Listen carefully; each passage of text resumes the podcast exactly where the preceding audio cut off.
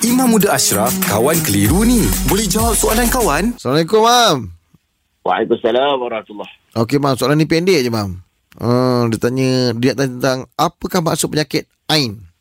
Ah, mohon penjelasan dan penyerahan, Mam.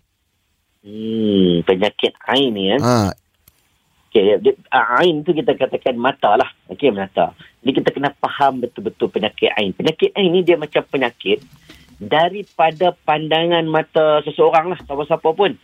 Yang mana dia tu hmm. ada sifat atau niat tertentu. Sama Ah. ada dia ada sifat dengki, Hmm. sifat hasad ataupun kalau dia tak sifat dengki, sifat hasad, dia takjub dengan apa yang dia lihat pun boleh mendatangkan satu unsur yang mana kita panggil boleh mendatangkan kesakitan bagi orang yang dilihat. Ha, ni penyakit ni dia satu benda yang kita sukar nak cerita tau.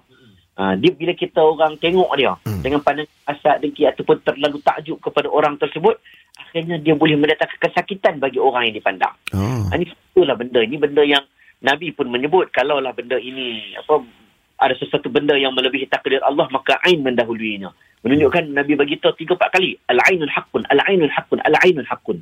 Nabi kata ain ini benar. Real. Benda ni boleh berlaku. Ha, tapi nak cerita tu dia macam yalah kenapa kan kalau kita cederakan orang ambil pisau tikam nampak pisau memang sunnatullahnya boleh mencederakan. Hmm. Betul? Betul. Ni tengok tiba-tiba orang tu boleh sakit. Unsur itu bagaimana? Adakah dia jin? Dia bukan jin. Tetapi dia ada satu benda yang uh, boleh mempengaruhi orang yang dilihat. Hmm. Inilah dinamakan penyakit ain.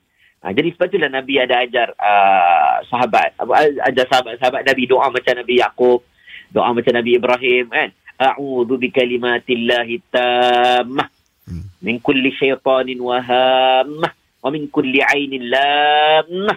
Allah mabarik fi wa la tudurruh. Ha, apa Nabi wasallam ajar kepada kita doa untuk anak-anak kita takut kena penyakit ain. Hmm. Menunjukkan benda itu benar berlaku dan kalau boleh kita elakkan. Ha, sebab tu orang elakkan anak-anak kecil letak gambar kan. Ya. Ha, kerana kebimbangan-kebimbangan itu akan berlaku. Ha, takut orang nampak, orang tengok. Sebab itu benda-benda yang biasa berlaku kepada kanak-kanak kecil. Ha, ataupun dia tak kira kanak-kanak kecil. Ha, kanak-kanak macam Abang Rahim pun ha, dia boleh berlaku. Kalaulah unsur-unsur yang tak baik itu ha, sampai kepada kepada orang tua sasarannya. Jadi kita harapkan Allah peliharalah kita daripada penyakit ain ni. InsyaAllah. Hmm. Terima kasih, Mam. Alhamdulillah. Selesai satu kekeliruan. Anda pun mesti ada soalan kan? Hantarkan sebarang persoalan dan kekeliruan anda ke Sina.my sekarang.